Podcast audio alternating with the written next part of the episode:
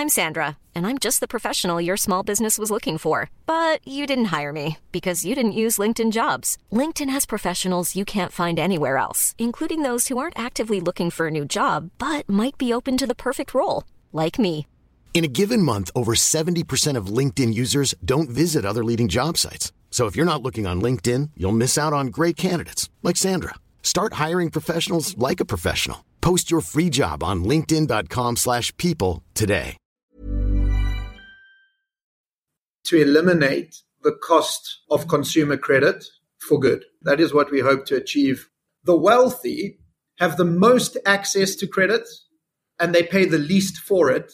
People who are not as well off have limited choices where they can get credit. They pay the most for the credit and they actually need the credit the most. So, how is it that we can make credit more equitable and affordable? The question hasn't changed. It's the answer that needs to change. In January of 2021, a former client of mine reached out. He had been made redundant during a reshuffle at the lender he worked for. I didn't know him all that well, but both being South African, we had shared a drink and a chat or two at some work dinners and the like. And I also knew that our head of analytics was hiring at the time. So I passed his resume over with a request to give it consideration. In other words, I did the bare minimum. Now, there are a lot of layoffs happening at the moment, so you may have seen some of these job hunting messages from contacts and contacts of contacts on your LinkedIn feed. Aesop did it better with his fable about the mouse and the lion with a thorn in its paw, but here's a little story that should encourage you to at least bump those up in the right direction, even if for purely self serving reasons. On the 20th of May 2021, I sent Philip Belamant a cold email asking him if he'd consider appearing on this at the time not yet launched, show. It didn't work, which was no surprise. Not only did I have no audience, but Philip would have been exceptionally busy. Zilch, which had launched just seven months earlier, was already flying, having completed an investment round one month earlier at a $500 million valuation. Luckily, I had a plan B nepotism. I learned that Philip had gone to the same high school as my brother in law. Isn't a big school, so I reached out to Alistair to see if he could call in some favors. That didn't work either. They were just a few years too far apart, it seemed, to share any mutual connections. In the meantime, Zilch had become Europe's fastest unicorn and then a double unicorn, and I thought I'd missed my chance. But I'm delighted to say that I did not, because today, 102 episodes in, I'm speaking to Philip Belamant, CEO and co founder of Zilch. What was the plan C then that worked? Well, it turns out that that job hunting contact of mine had not gotten a role with my former employer, but had instead signed on at Zilch. And I was the one reaching out now to ask for a favor. He agreed to put me in contact with the right people, and his assistance is what got this ball rolling. So if you don't do it often, go and check your LinkedIn now to see if anyone's there that you might be able to help in a small way. And while you're there, send me a connection request and follow How to Lend Money to Strangers with Brendan le Grange. Oh, and I'm going to be in Amsterdam next week from the 5th to the 8th of June, recording a couple of episodes for this show live at Money 2020 Europe. If you're going to be there too, let me know and we can meet up. But more importantly, if you're going to be there, make sure you add Zilch's session to your agenda, because the big announcement that Philip teases at the end of this episode is going to be shared on stage there.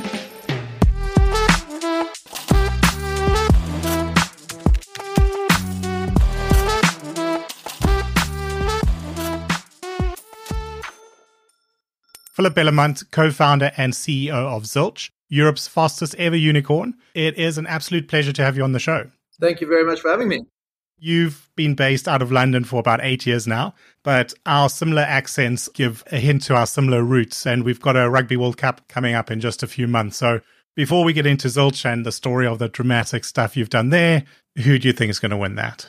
It's got to be between South Africa and, I don't know, perhaps maybe uh, someone like Ireland, maybe even. Yeah, it's an interesting one. I think the the most open it's been in a long time, so it'll be exciting to see. But yes, hopefully the Springboks can make it number four. But yeah, let's get back to the actual subject of today. Philip, your last five years must have been crazy with the dramatic success of Zilch, pushing you to the forefront of the fintech scene, especially in terms of, of name recognition. But would you mind setting the scene a bit with your background in the industry and what you were doing before you started this company? You know, I've always really been in financial inclusion. Everyone sort of talks about technology and how it can transform lives. It's very difficult sometimes to see that tangibly in real life. For me, where that happened the first time anyway was in South Africa on weekends, you would go to certain shopping centers. There were like these really long queues and lines of people waiting for something. And, you know, the one day I was like, there must be some sale. What's going on here? So I went and I was having a chat with a few people in the line. And, and very quickly you realize, in fact, that people are queuing either to get their social welfare payment or they were queuing to buy airtime, prepaid airtime or electricity or pay a bill. You know, they're working all week they get home on the weekend and then they travel back to an urban area if they perhaps live a bit further out. And they take hours out of their day to travel there. It costs a huge amount, which adds a premium to whatever they're buying. And then they queue for hours to buy that thing yeah. just to then travel back. And so that sort of was the first real issue that I discovered that I thought to myself, wow, is there not something we could do through technology to help people change this and let them spend more time with friends and family? we would lend people the airtime or the electricity on their mobile devices on the weekend, and then they could pay for it in cash when they went back to work on the Monday because they were going to be there anyway. It completely yeah. transformed people's lives and how they how they thought about their weekends, their time at home, and spending time with their family. That really got me hooked on both technology and financial inclusion. So that's sort of the first business I started and where it all began for me.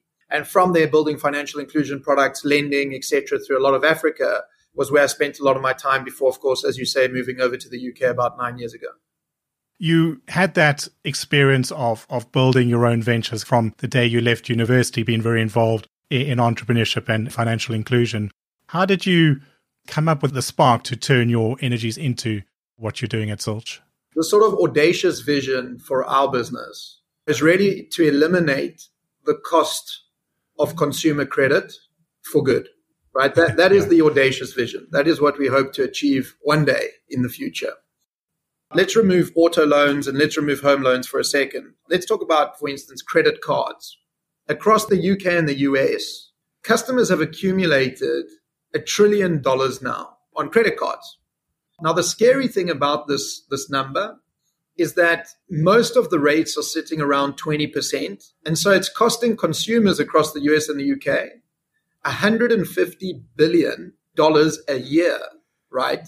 Just think about that. That's $400 million a day, just to put it in yeah, perspective. on a rolling basis. By the time we go to sleep tonight, $400 million has been paid to credit card companies in fees and interest. So we started there and we said, all right, what do we do about that? What's going on? And actually, what's happening is that you have revolvers paying for transactors. And what I mean by that is credit card companies are taxing people who are paying slower or don't have the means to pay back on time. And they're using that to subsidize the rewards and awesome features and perks of their more wealthy clients who are paying on time every time. That brings me to the larger issue, and that is this reverse or inverse pyramid problem that we talk about a lot at Zilch. And the problem is simple credit has to be priced appropriately for risk. And what that means is people who have got thin files or no files of credit or perceived to be more risky, in other words, perhaps have less income or assets, are typically priced much higher than customers who have got a lot of assets or a lot of income or a great credit history. What that creates is an inverse pyramid problem. The wealthy have the most access to credit and they pay the least for it and they need the money the least. People who are not as well off have limited choices where they can get credit. They pay the most for the credit and they actually need the credit the most. How do you fix that problem? Right? So, how is it that we can make credit more equitable and affordable to people who actually need it? That's the challenge. The question hasn't changed. It's the answer that needs to change, right? the answer from most companies goes back to the same old answer, and that is, well, let's just charge the customer. We said, look, how do we do something different? How do we find a way to reduce the cost to a customer without underpricing the risk? So you, you had a lot of companies in the market. A lot of these companies call themselves BNPL companies, what they were doing is they were raising a huge amount of cash from venture capital. They were underpricing risk and they were plugging their losses with their venture capital companies' money. That's what they were doing. That's not a business model. And these companies have all discovered that, right? So when the funding dries out, unfortunately, you're making a net negative margin. It doesn't work. What we wanted to do is we wanted to price risk fully and then see if we couldn't subsidize that to a large degree. And the vision one day is to zero. So what we did is we set out to, to just ask ourselves some fundamental questions. Number one, why are people taking loans? They wanted to buy something. And what that meant is there was another party involved. There was somebody selling them something, right? Yeah. It's almost like a bit of a, a crime story. Ah, there was another person at the scene of the crime. it seems obvious, but a lot of people don't seem to have asked themselves this question. A lot of people think of lending as a borrower lender agreement. You apply for some cash and I give it to you? We said, no, there is another party involved, and it's the person selling. So what we then did is we said, right, let's go and think about what that seller has as a list of issues themselves. What was interesting to learn is the average seller is willing to spend between 3 and 10% of the sale on marketing. They are sick and tired of paying Google and Facebook or Meta, you know, for clicks and impressions that don't convert. They're tired of it. They want to pay for sales. And this is where we thought there's an opportunity here. If there is another party that is willing to pay for the person who's borrowing the money to buy, you can look at subsidizing the cost to the borrower.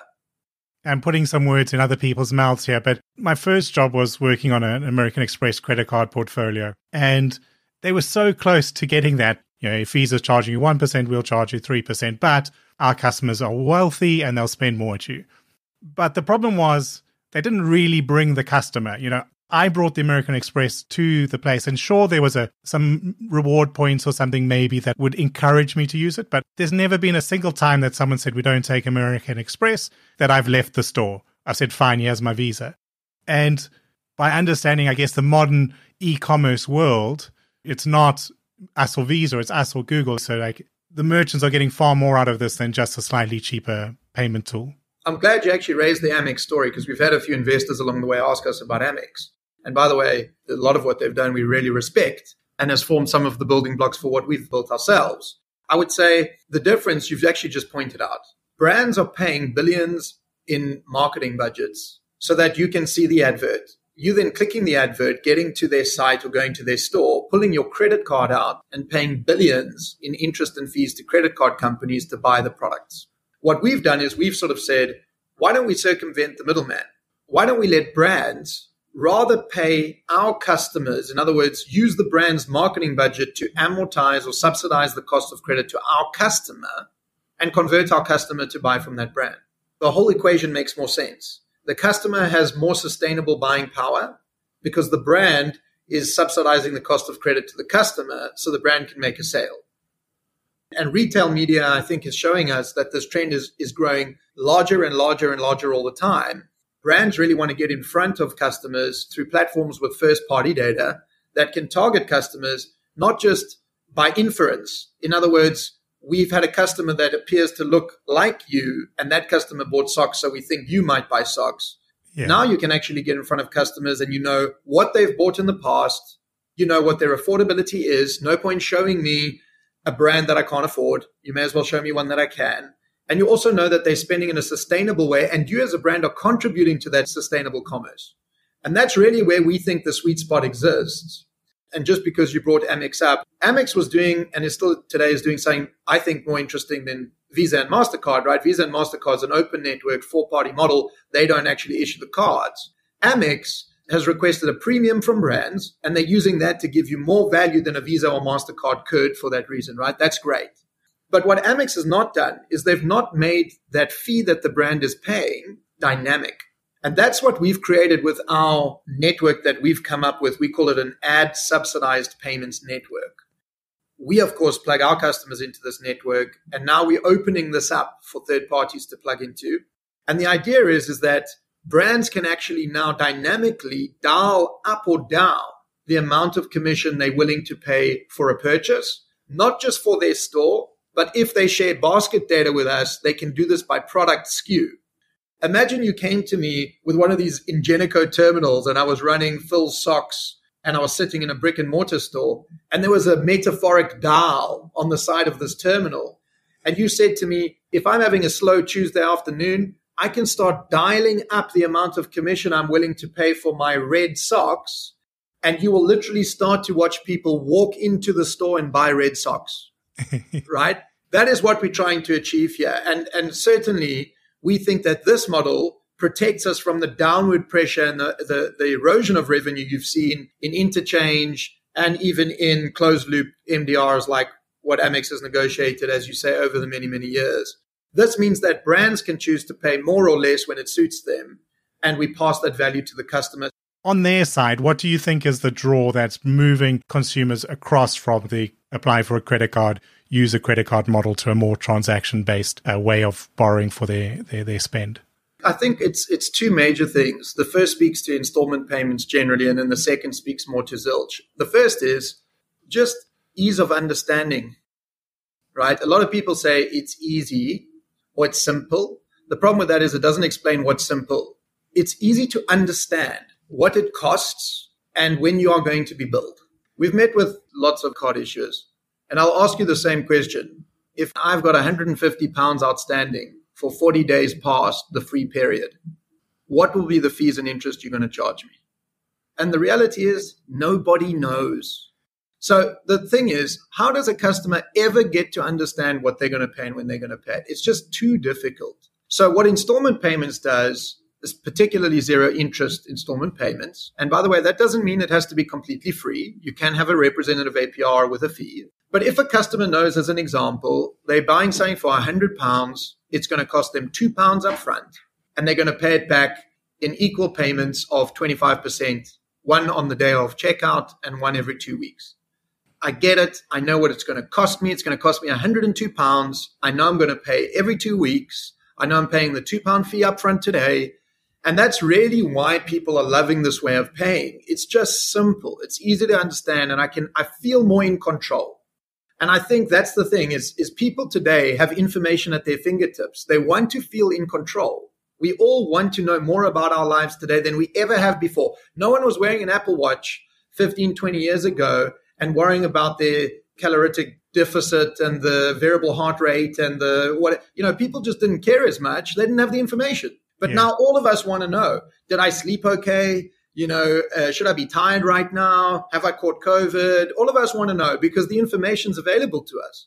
And it's the same with our finance and it's the same with credit. We want to understand what is going on and how it works. And we don't want to be told a long story. Oh, it's 23.4%, but that's if for this and a that and a one day maybe. What I want to know is it's two pounds I pay 25% every two weeks. And that's why customers are coming to this way of shopping. Of course, it's also user experience is slick and it's easy and it's good to understand and it's all those things. But that's sort of table stakes, right? So, yeah. so that, that's the first thing. But I think there's also a very strong argument, and this is where Zilch is headed. This is our aspiration is we really want to become that financial heartbeat monitor for you. We want to be all things credit to you. I think a lot of people talk about super apps we don't believe you need a super app. I don't need to chat to my friend while you TikToking something and hmm. buying something else. I don't think we need that. What we believe you do need is you do need a super app for your credit. Think how confusing the world of credit is and how many different ways a customer can get themselves into a position of debt. I could be earning a salary. I could have a wage company let me draw my salary down early. I then go and I've got that money. I then go and use my credit card to buy something or I get a loan online. I might then use installment payments to pay for something, even if it's for free over the next two years because I bought a couch. I've then got my home loan I'm busy paying off. I have my auto insurance. Oh, and now I'm using Zilch. It's no wonder that customers struggle to consolidate their position across all of these things. And you can tell that we need a super app for this just by virtue of the existence of credit bureaus. Credit bureaus yeah, are there yeah. to try and consolidate the view for you. They're like, hey, whoa, whoa, Brendan, you can't afford this, man, because we're pulling in all the different things you've done and we're trying to tell you what you can afford.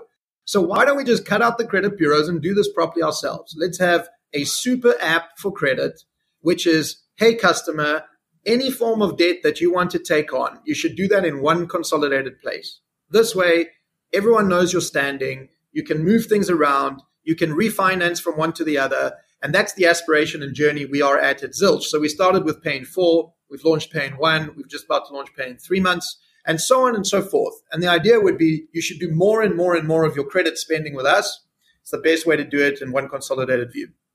We're going to shift soon to talk more about responsible lending and all that sort of more lending focused stuff. But before we do, I do just want to pick up on that pay in one because talking about the merchants where you, you're making it a, available for them to kind of adjust how much commission they want to pay there's a similar sort of thinking to the end consumer where a consumer can choose they want four free installments or would they prefer to get the sort of more traditional uh, rewards that would come with a, a credit card? So this is why we called our engine an ad subsidized payments network not credit network interchange particularly in europe and the uk has long since been regulated away it's not a business model anymore and that's why you found all of these cashback cards and rewards cards that used to exist 10 years ago have all disappeared no one has the margin anymore. Well, what our ad subsidized payments network is doing is it means that payments are back.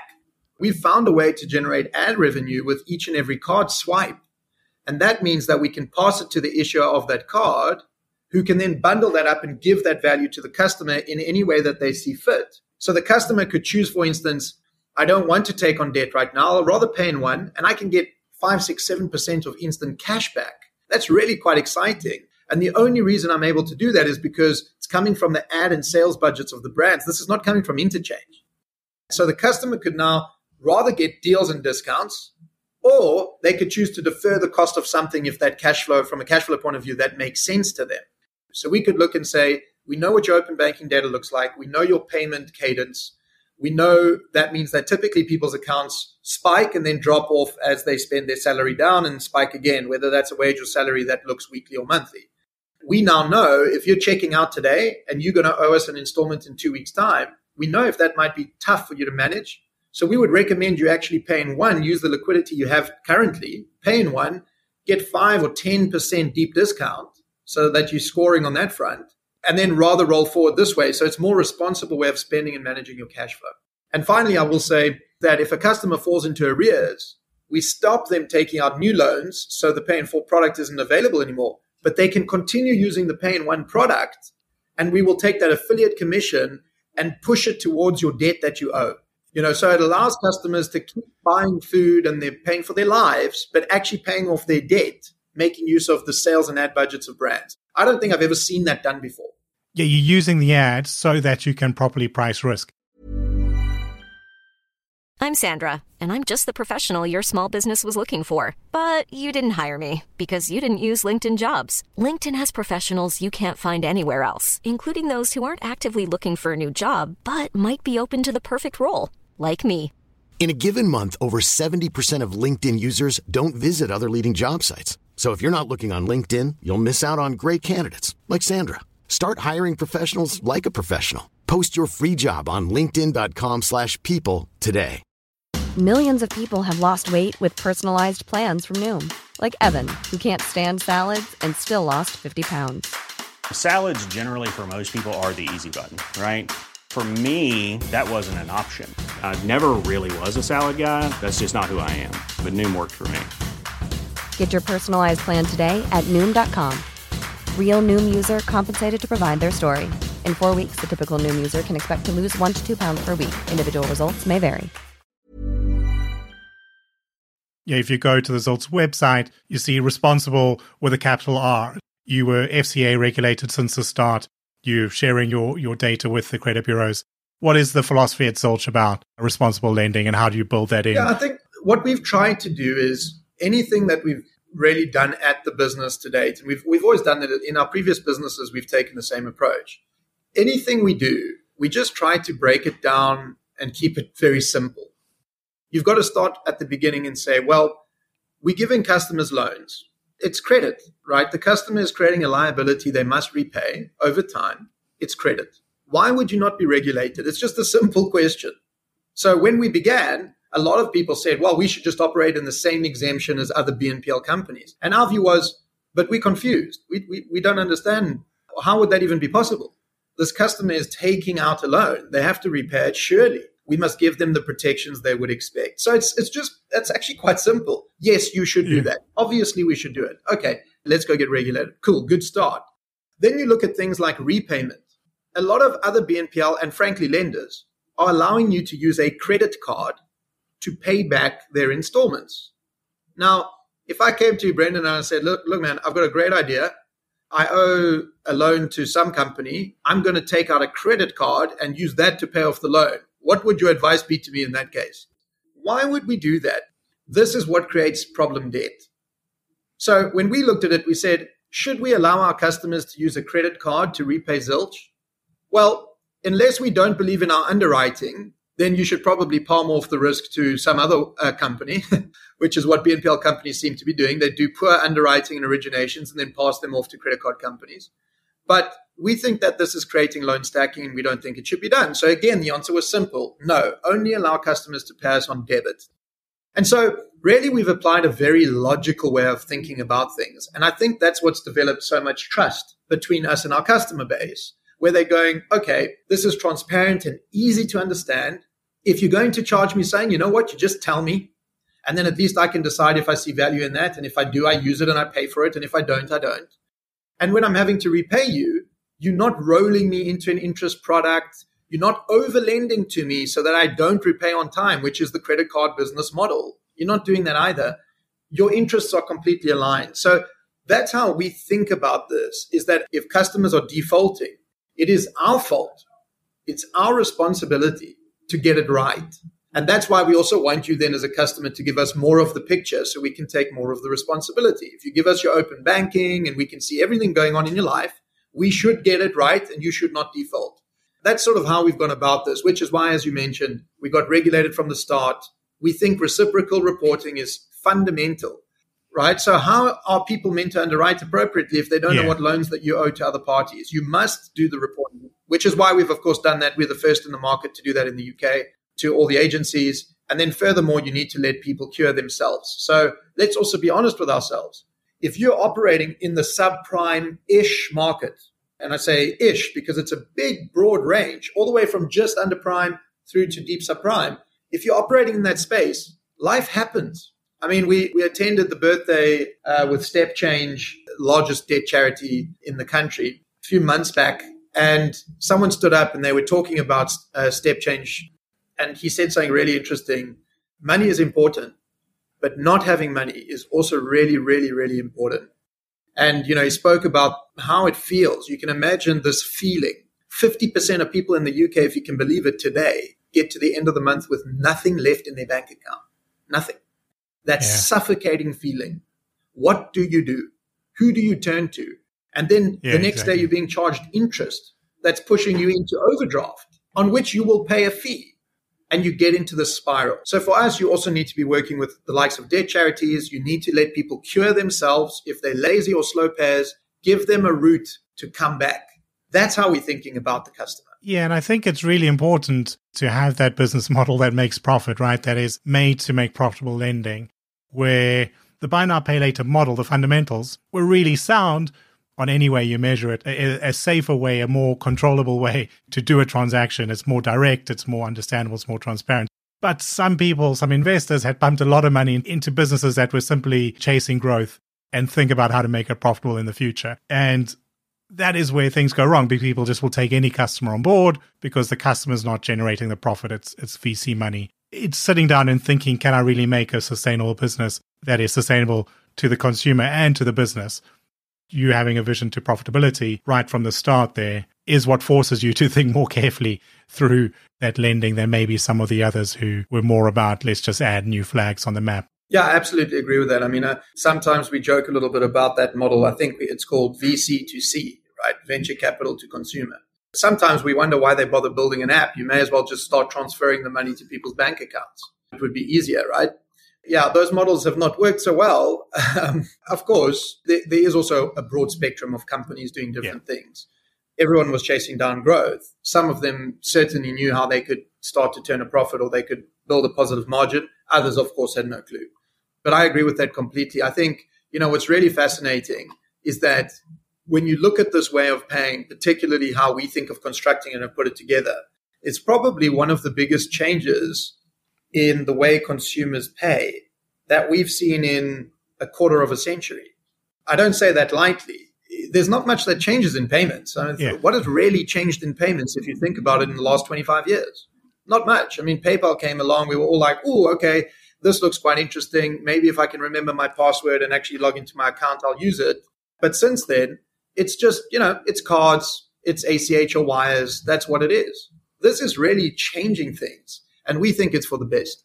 And it's obviously bringing in some big names as well. So we've seen Apple coming into the space, sort of a long spoken about, long rumored entry. Does the entry of someone like that, tech first, consumer centric, change the way you're thinking about uh, the future and, and the way you approach your business? Yeah, I, I suppose it's always easy to say things like, well, it's a great endorsement of of BNPL and you know everyone welcomes the competition. Look, a provider like that, I think, is certainly going to make it harder for for certain businesses to compete and survive. One just needs to say that. I mean, it must be the case. But with that said, financial services is not easy. Now let's take a look at Apple. All right, Apple, probably one of the best consumer businesses in the world. I think I've bought every single phone they've ever made. Okay. And I mean literally every single one of them. So I love the brand. Apple go and roll out their Apple Card about three, four yeah. years ago now in the States. We've seen through filings that Goldman has had to write off a billion yeah. of bad debt on that card. So, you know, when we talk about fully pricing risk and underwriting appropriately, not such a great job going on there. Okay. And this is strange for a company who has got hundreds of millions of customers using their products and you would think have great affordability. All right. Then on top of that, the rollout I mean, the card is, it looks really cool. I'm still waiting for my one here in the UK. Haven't got it yet. The rollout's not gone so great. I mean, in four years, they don't even own over, I think it's just over 2% of cardholders in America. I don't think Chase is packing up and yeah. going home. Yeah. And this is the fascinating thing. I mean, we experienced this in our last business in South Africa. We had 20 million customers. Whenever we rolled something out, people all went, "Oh my God, you're gonna, you know, you're gonna take the whole market." It just doesn't work like that, right? This is complex. It's difficult. You have to get it right. It is not their core proposition or what they do. Could anyone do it well? I think Apple could do it. If they if they put a real amount of effort into it, they could do it well. If they put the same effort they put into the card, maybe not so well. Yeah. Perhaps that's why they're having to fund this off balance sheet and not with Goldman. I don't know. But the point is, is that when I look at how they've begun on this journey, it worries me. And in fact, I was quite shocked. Why would they go and use MasterCard's installment technology? This is the best technology business in the world. And they've gone and outsourced the technology of their pay later product to MasterCard. How bizarre is that? So I think the whole thing is off to a bit of a weird start. Will they pick up momentum and get customers? I mean, I would be shocked if they don't. But long story short is we have 150 billion of savings for customers to go and generate across the US and the UK. So you know what? It's heads down. Let's go and create those savings and the value for customers. You know, we've spent almost four years every day and every night, quite literally, on this thing. And we've still got a, a, a, a big amount of ground to cover. But look, if Zilch gets it right, if Apple get it right, and, and, and probably a number of others, we may see the complete elimination of the cost of consumer credit in the next 25 years. Yeah. And that would be phenomenal as we wrap up here about that ground to cover for Zilch. What are your focus on? Obviously, last year, entry into the US, which is a huge thing to achieve. Where is Zilch putting its uh, energies uh, as we wrap up 2023? So, a major focus for us right now is capturing more wallet spend of customers. So, there's use cases that we can see customers don't yet use Zilch for. We want to understand why and then we want to go and work really hard to find great value to give customers to convince them to use us for those use cases. In doing that, we want to create significant value for brands, for sellers. So all of this is made possible because sellers are subsidizing the cost to customers. So we want to really work hard this year at creating amazing value for brands. That is not trying to build TikTok of our own. We don't see any value in doing that. TikTok's done a great job and there's other platforms that do good jobs of that. We really want to give brands access to first party data, get hyper targeted. We're talking about the Googleization of payments here. How do we let brands get in front of first party data customers with the highest intent the world has ever seen? I mean, our click to sales ratio is 55%. How do we get brands in front of those customers and make sure that they understand what the customer can afford, what the customer's bought before, and convert that customer to a sale in a meaningful way and a sustainable way. That's going to be a big focus. A really big focus on bringing value to retailers and sellers. And then moving forward, obviously, into next year, it's about just just basically growing that. So market wise, we really want to start to own and control a much larger share of the UK market. We think we're in a phenomenal position to do that. We think we have the right to win here. The US is still nascent for us, and we really want to start to move into a, a position where that business is at least the size of our UK business by the end of next year. But with that said, we have something quite interesting, something new and interesting that we're going to be announcing over the next few months that will allow us to really democratize access to our ad subsidized payments network without us going and getting the customers directly. And that's something we're excited about. We're going to be focusing heavily on in the next few months. Where can they go to get the Zilch app? Where can they go to learn more about the Zilch product? Yeah, so the app you can get obviously on any any of the usual app stores, iOS, Android, Play Store. Otherwise, you can go to zilch.com. We run our blog off there. We've got a couple of white papers. So we tend to post something once a quarter, for instance, our Googleization of payments white paper. And so everything you can find on zilch.com. And of course, if you want to reach out to us specifically, you can see you can find most of us on LinkedIn. Great. Well, Philip, thank you so much for your time. Best of luck with these bold plans. I think you've already shown you can achieve quite remarkable things in short time. So, yes, I'll be one of the ones following uh, and seeing what that news is as it comes out. No, look, thanks very much for having me. And thank you all for listening. Please do look for and follow the show on your favorite podcast platform and share the updates widely on LinkedIn, where lending nerds are found in our largest concentration. Plus, send me a connection request while you're there. This show is written and recorded by myself, Brendan le Grange, in Brighton, England, and edited by Fina Charlson of FC Productions. Show music is by I Am Wake, and you can find show notes and written transcripts at www.howtolendmoneytostrangers.show or just www.htlmts.show, and I'll see you again next Thursday.